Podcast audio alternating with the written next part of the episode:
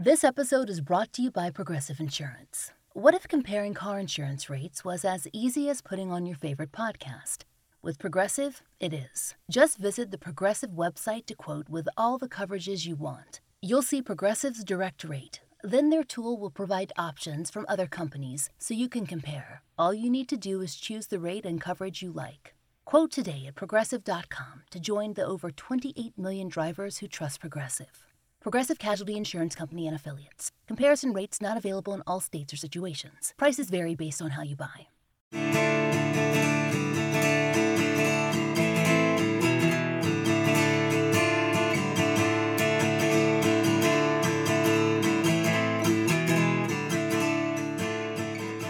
This is the fall line.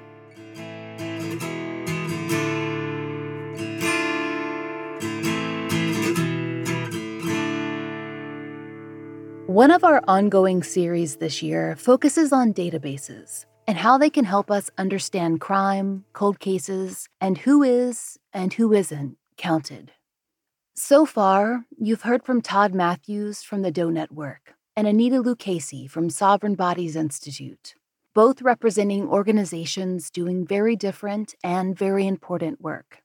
We have several more database discussions planned this year, and this week we wanted to revisit new work from some old friends. We first met Anthony Redgrave and Lee Bingham Redgrave, who run the Trans Doe Task Force and Redgrave Research, in 2019. That's when we pooled information to build the publicly available knowledge on an unidentified homicide victim, a trans woman nicknamed Julie Doe. At the time we met, the Redgraves had already been using their forensic genetic genealogy skills to help solve cold cases in cooperation with various organizations and in their own passion project, the Trans Doe Task Force. In the past year, they've begun to train forensic genetic genealogy interns and have expanded their business, Redgrave Research. They've also taken on a totally new project, a database. This database arose in collaboration with Jesse Veldstra, was a longtime citizen advocate for missing persons awareness. She's also currently a genealogy intern with the Redgraves, and, along with a number of other interested people across the country, is learning how to apply the skills of forensic genetic genealogy to cold cases. This database is called LAMMP. That's L A M M P, short for LGBT Plus Accountability for Missing and Murdered Persons. It's the very first database of its kind, and it's a way to track the missing and murdered, including unidentified persons, or DOEs, in the LGBTQ community.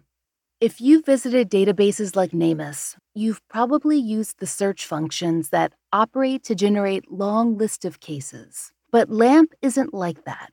It's something totally unique.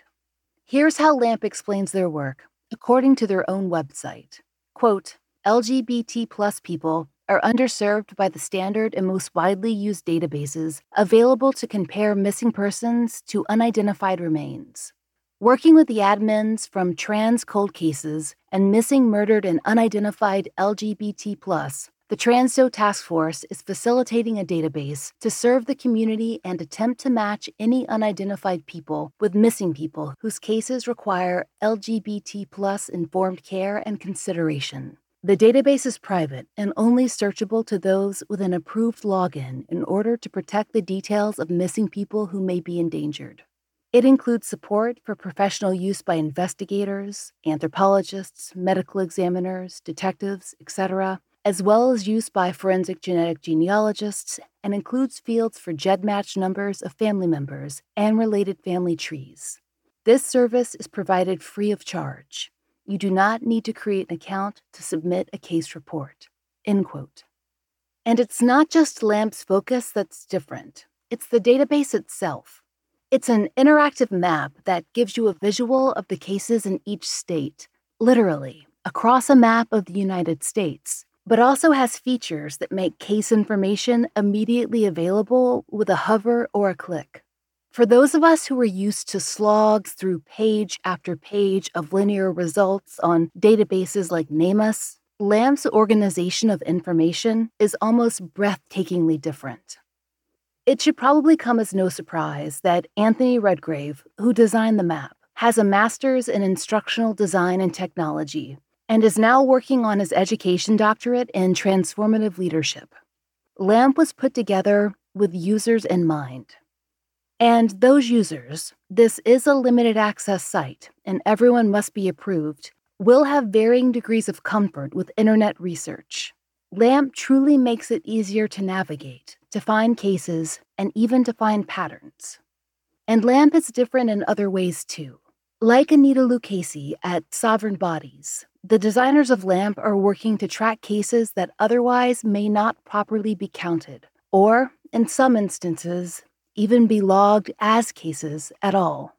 Because of some of the unique features of LGBTQ plus cases, like chosen family versus biological family sometimes being the point of contact. It's occasionally impossible for a missing person's loved ones to even file a report. LAMMP hopes to address these issues and many others as they continue to build their database. Recently, I sat down with Jessie Veldstra, who's the major organizing force behind LAMMP. Prior to her volunteer work with the Trans Doe Task Force and her internship in forensic genetic genealogy, she spent much of her free time helping to share and publicize missing persons cases. She still does that work today. You can find her Twitter info in our show notes, along with a link to the LAMMP submission form. This is a relatively new database.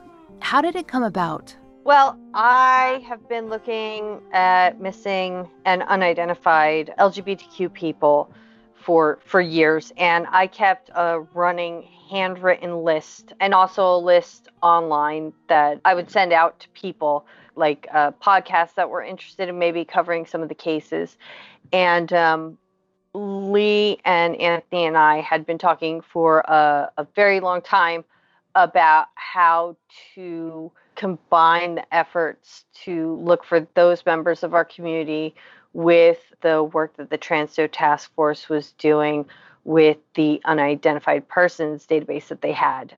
I had printouts and spreadsheets and all of this other just information sitting here basically at my desk and my desktop.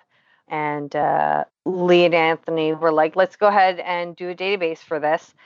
And uh, Anthony created the the format for the database and the forms to enter everything into the database, um, and then the map and the map functionality, and then me and Lee and Anthony played around with how the best format and the, the best functionality for the database was. And we continue to do that. So if we find that something is not working properly or if it's not working as well as it could, then we will change things around.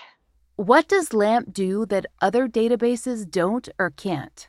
So the chosen family of LGBTQ people oftentimes will not be able to report someone as missing to the police, or they will struggle really, really hard to get the police to listen to them. And they will give preference to the biological family or the family of origin when it comes to filing missing persons reports for them.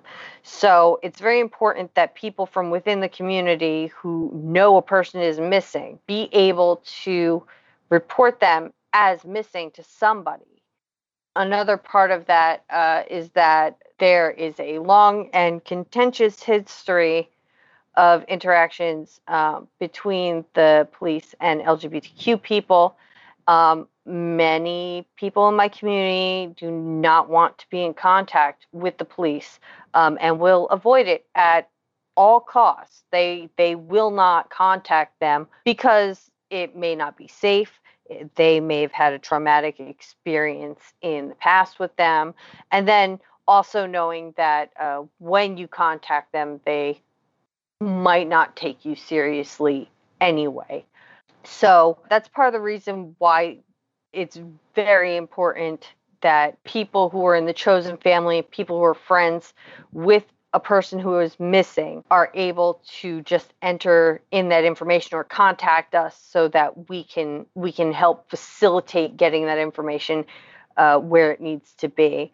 Because we can also contact agencies, and we can also go ahead and uh, enter missing persons cases into places like NamUs, or we can contact uh, a place like the Faces Lab and and talk to them about getting a missing person included in their databases, which which will help with uh, attempting to find the missing person. Our database is private as well, uh, and that is to avoid causing potential problem or maybe accidentally outing someone who is not openly LGBTQ. Some of the people in our missing persons database are endangered, and having the database that we have be publicly available would open up missing people and their families and their friends to harassment from people who are, you know, homophobic or transphobic. That is unfortunately a thing that we do know happens, but it's it's also a reason why we try and keep our information locked down, um, so so that we can protect the the people and the loved ones that are involved with missing persons cases. So if, if you want to see the information in the missing persons database at LAMMP, you have to be given access specifically, and it's got to be approved. And the only people that can approve that are me and and Anthony. And all three of us talk about anybody who asks to have access. Lee and Anthony have the final say in everything. And uh, so you have members of the community who are acting like a firewall and making sure that uh, nobody's going to get access to that information that should not have access. We have the ability with our database to to uh, collaborate with professionals like anthropologists and medical examiners and detectives. And we also have fields uh, in our database for forensic genetic genealogists to use. So we will have a place for the GEDmatch kit numbers of relatives and genealogical information, and that is something that's very important if an LGBTQ person is found as an unidentified person and the agency is performing forensic genealogy on them to try and come up with their identity. So, you mentioned keeping your database private, which makes a lot of sense. We've discussed this before when we spoke with Annita Lucchesi of Sovereign Bodies Institute, and they have a really careful process for who can access information and for what reasons. So, in terms of LAMMP, like who might be granted access and for what reason? Yes, we will give some access to people who are researching cold cases. So, anthropologists, people that are investigating maybe uh, serial killers in an area. Sometimes we will allow detectives access to the database based on their need for a case. Uh, usually that involves unidentified persons cases that they have, but not always. We will not grant access just because somebody sends us a case we have to really weigh the benefit for the particular cases that we're dealing with in both the Trans Doe Task Force Unidentified Persons database and also the LAMMP database.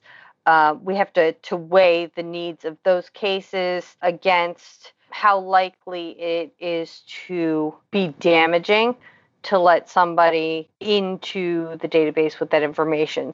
We will investigate anybody who asks for access.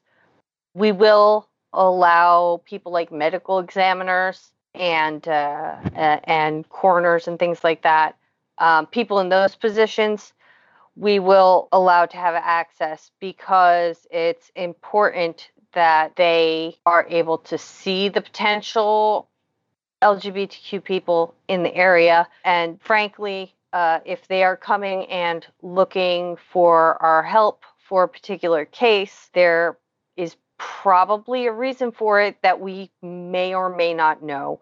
Uh, medical examiners do not randomly find us and come and ask to have access to our database. We may not be told why they would like access. But usually there is an, a very good reason. Um, and it's it's usually because they are trying to identify a specific person that has been found and is unidentified.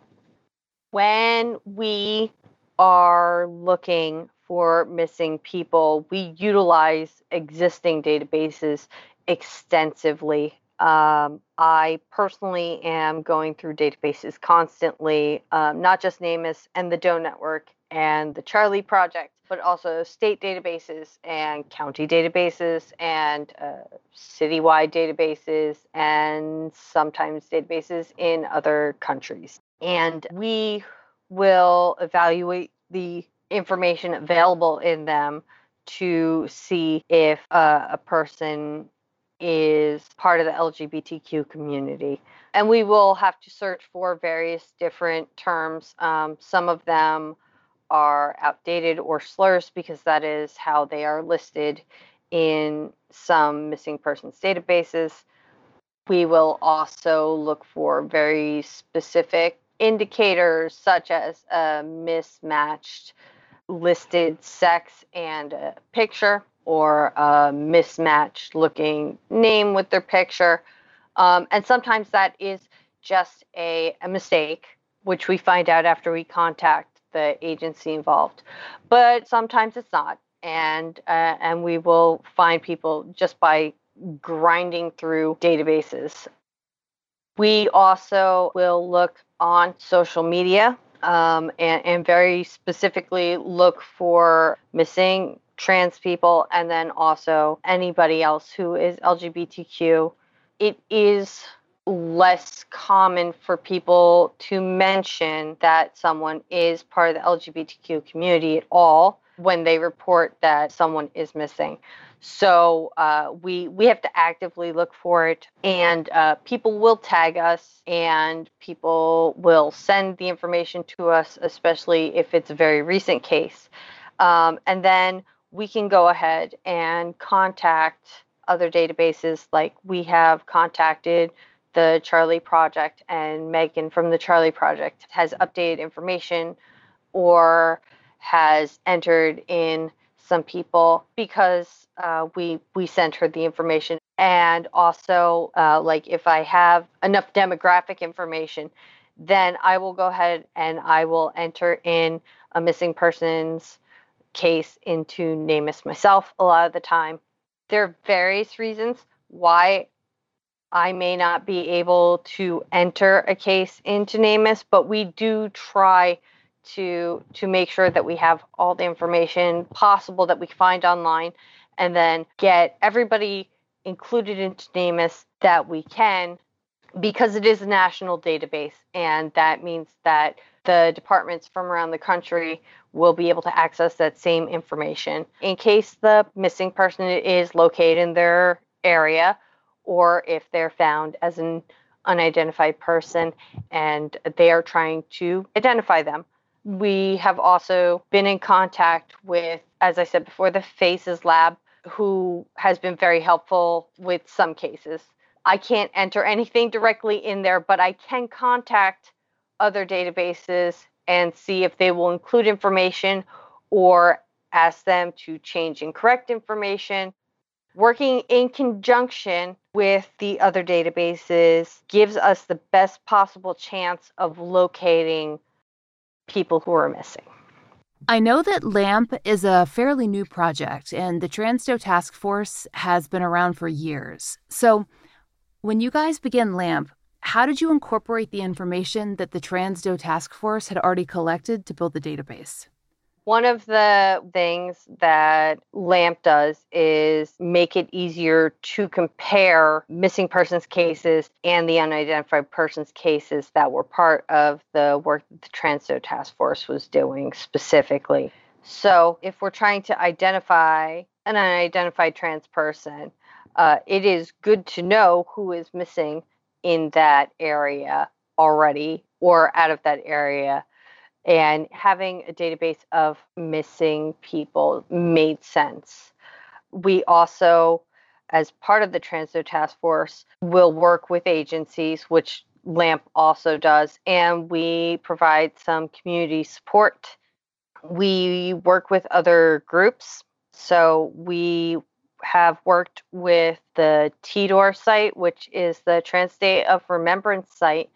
They track the deaths of trans people around the world, and they have very graciously started listing recent unidentified persons who are trans on their site just within the past month, that work with, between the Trans Doe Task Force and the TDOR site directly led to the identification of a young woman who was found last year. She was found in Chicago, and uh, we we had been working pretty hard to try and get her identified, but could not find any information about anybody being missing in that area. I posted about it on Twitter and uh, the TDOR site. They went ahead and they posted it on their site and also on their Twitter with all of the pertinent information.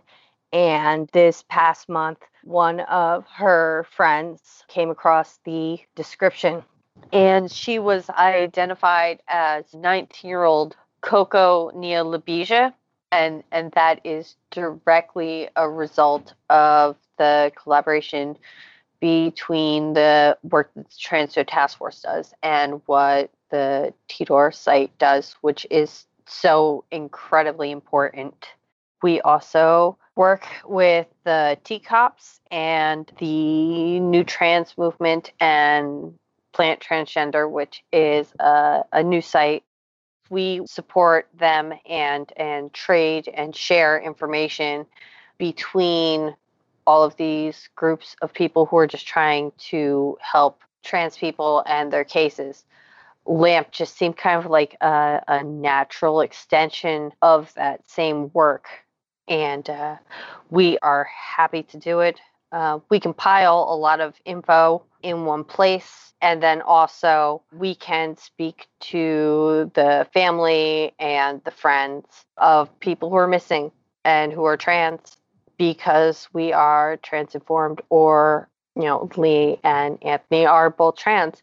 So as as members of our community of the lgbtq community we are very aware of the problems that are faced with our missing and unidentified persons cases. And we understand very intimately the the difficulties in getting publicity and resources and uh, just getting information out there. What very specific problems can arise with missing trans people like uh, dead naming and misgendering? We understand what it's like to be alienated from your family because that is also a very big problem LGBTQ people are more likely to be estranged from their biological family or family of origin. That can cause a, a lot of complications and it, it can reduce the chances by a lot of any case being solved. So we will try and put publicity out there uh, across social media, like on Twitter and on Facebook, and with uh, targeted groups in very specific areas and just try and get the focus where it needs to be with the people that can do the most good for the cases. This episode is brought to you by Progressive Insurance. What if comparing car insurance rates was as easy as putting on your favorite podcast? With Progressive, it is. Just visit the Progressive website to quote with all the coverages you want. You'll see Progressive's direct rate then their tool will provide options from other companies so you can compare. All you need to do is choose the rate and coverage you like. Quote today at progressive.com to join the over 28 million drivers who trust Progressive. Progressive Casualty Insurance Company and Affiliates. Comparison rates not available in all states or situations. Prices vary based on how you buy. In the very nature of running a database like LAMMP, um, I know you're actively going to be looking at missing persons and unidentified persons and trying to match cases if you can. If you come across a possible match, what would be your next steps? My next step, if a match is brought to our attention or if we find one ourselves is to contact the agency that has the case, speak to the detectives or email them and let them know that we think that we have found a match for their unidentified person, um, why we think that they're a good potential match, and uh, then offer additional services if necessary to try and get the person identified. Sometimes NamUs does not always list people as being ruled out, even though they are, because that will be the responsibility of the agency, and not all of them keep that. The Trans Doe Task Force is run by Lee and Anthony, who are forensic genetic genealogists, and they are the best. So we have various other services that we can use to try and help with unidentified persons cases. But the first step is contacting the agency and seeing if the match that we found has been ruled out already, which has happened, or if there are additional services that we can provide. So, in some cases, this might be an agency that would have refused to take a missing persons report on someone, right? So uh, that has happened. If they don't have information on a missing persons case, I will provide the sources that I have found that are pertinent so that they can attempt to compare the two cases we have four people in the LAMMP database currently that are not listed in any other public facing database. And I have sources on all of them. And if an agency has been given access to the LAMMP database, then they can see those. And they can also see the sources that I have listed.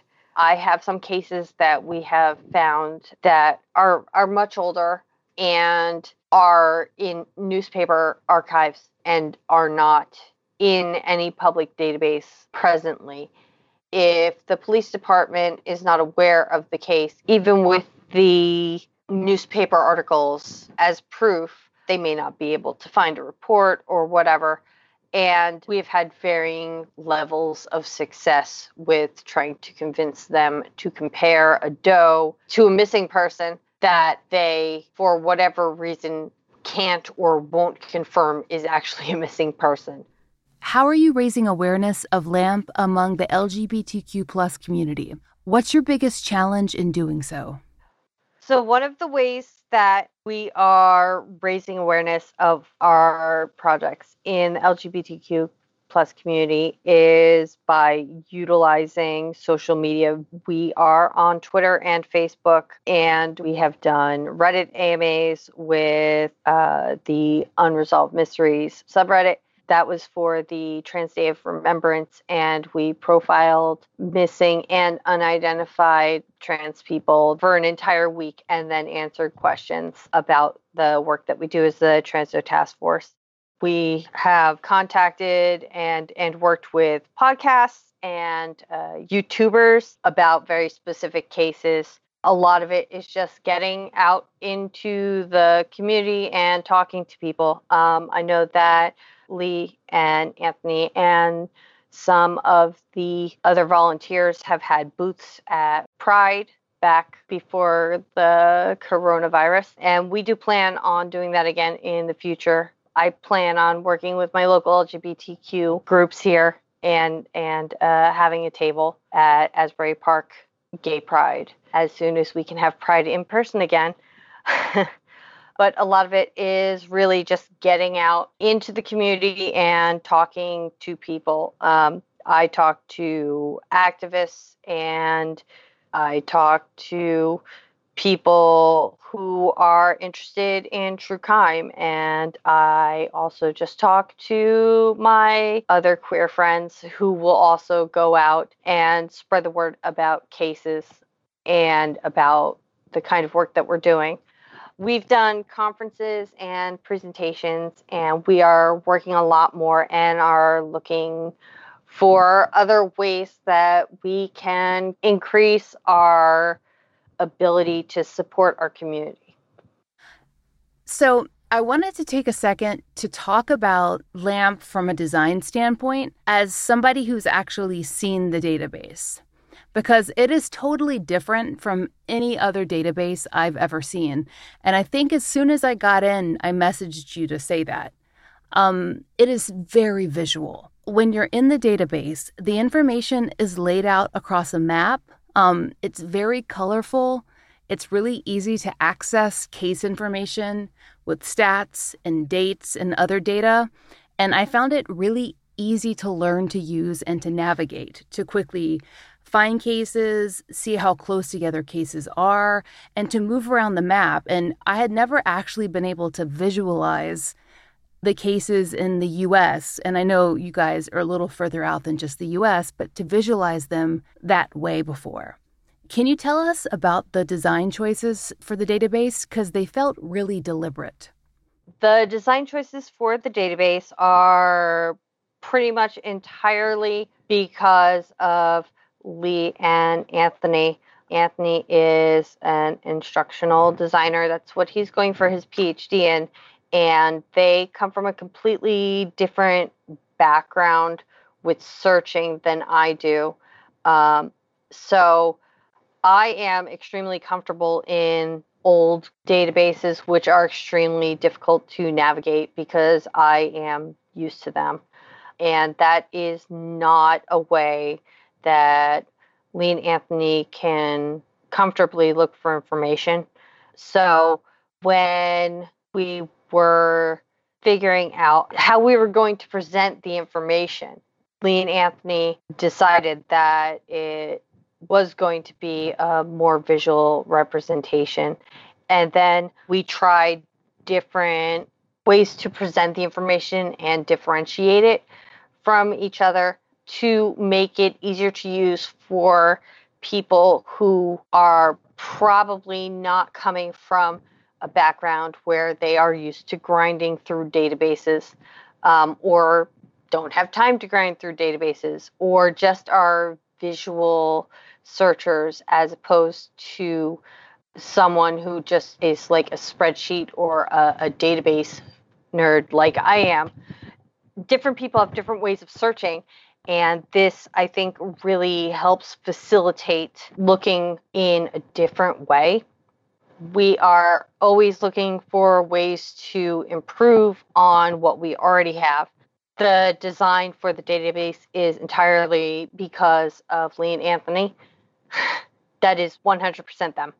It just struck me as being something that some there wouldn't be a learning curve for someone who like wanted to go in and find information they wouldn't have to learn the system. You know you just immediately pick it up as you're going through it. Yes and that was intentional. Anthony is is very very good at designing things that are easy to use and don't necessarily require a huge amount of background uh, in a system to be able to utilize it. Um, and I, I think that is because of his experience in instructional design. It just kind of makes me wonder how many of the systems that we use in this field could benefit from really thoughtful instructional design, you know, the ones that are publicly available? I think a lot of them could. I think that good instructional designers are not very common. Lee and Anthony are extremely good at focusing in and seeing exactly where the the changes need to be made to things like this and seeing how they can be improved so that the most people can easily navigate them. So, is it just the three of you managing LAMMP behind the scenes on a day to day basis? Yes, it is Lee and Anthony and me that manage the data. And we do have other people that will go and find cases or send us cases, help us publicize cases, and who will enter in cases. But most of the background work for the database is just us three.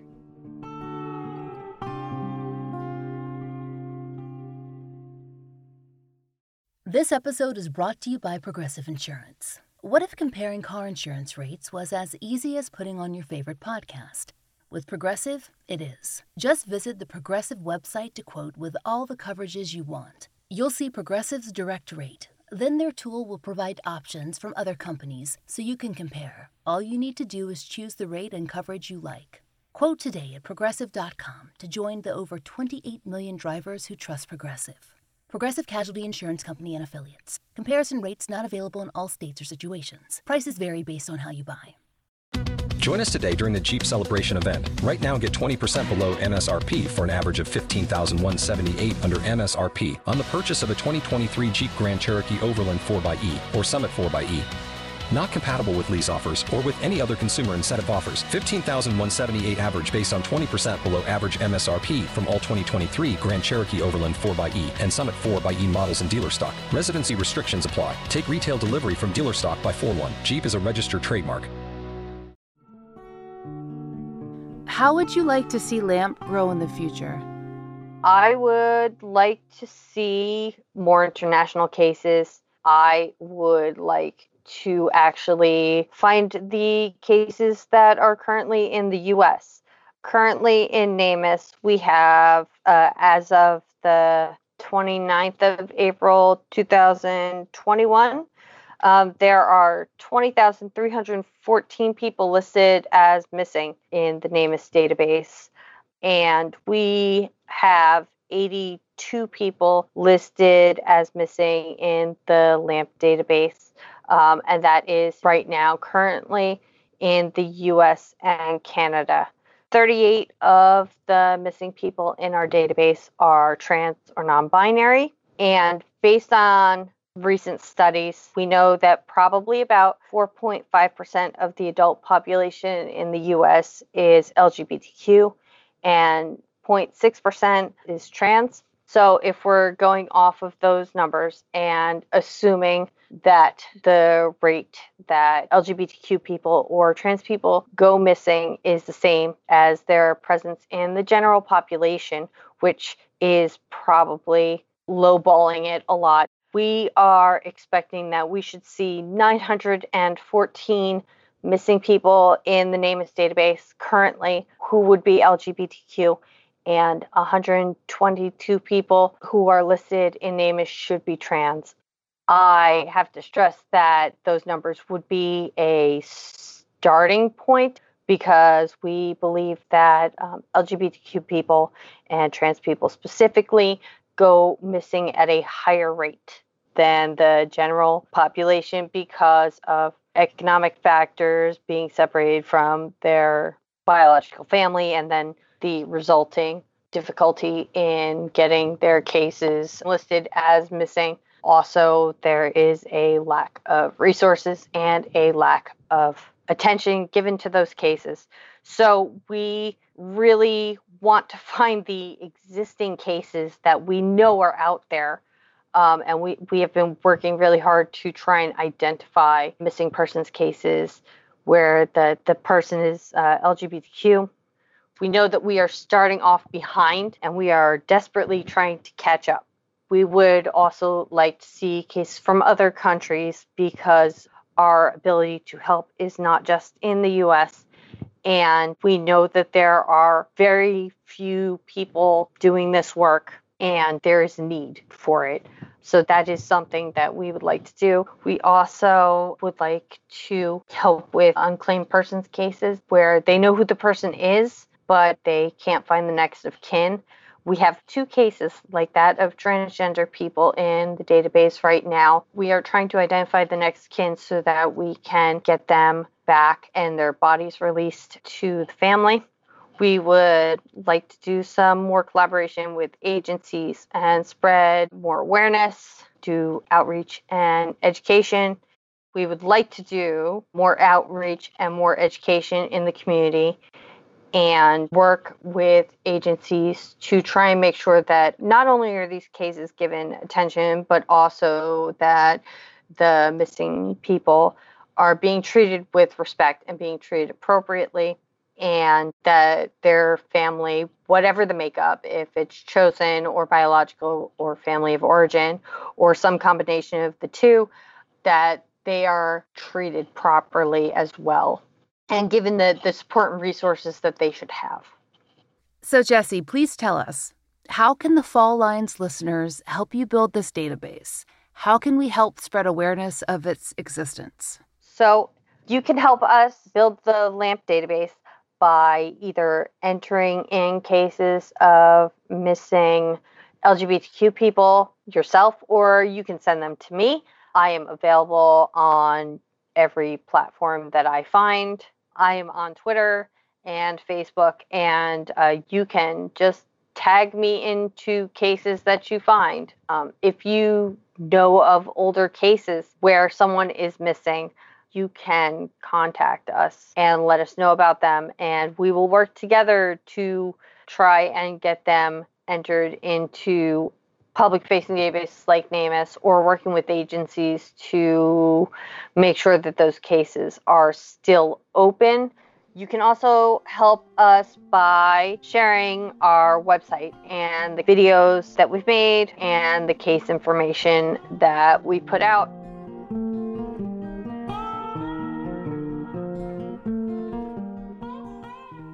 You can contribute to this project by sharing it, by submitting cases, or by helping to publicize it in other ways, please reach out to LAMMP.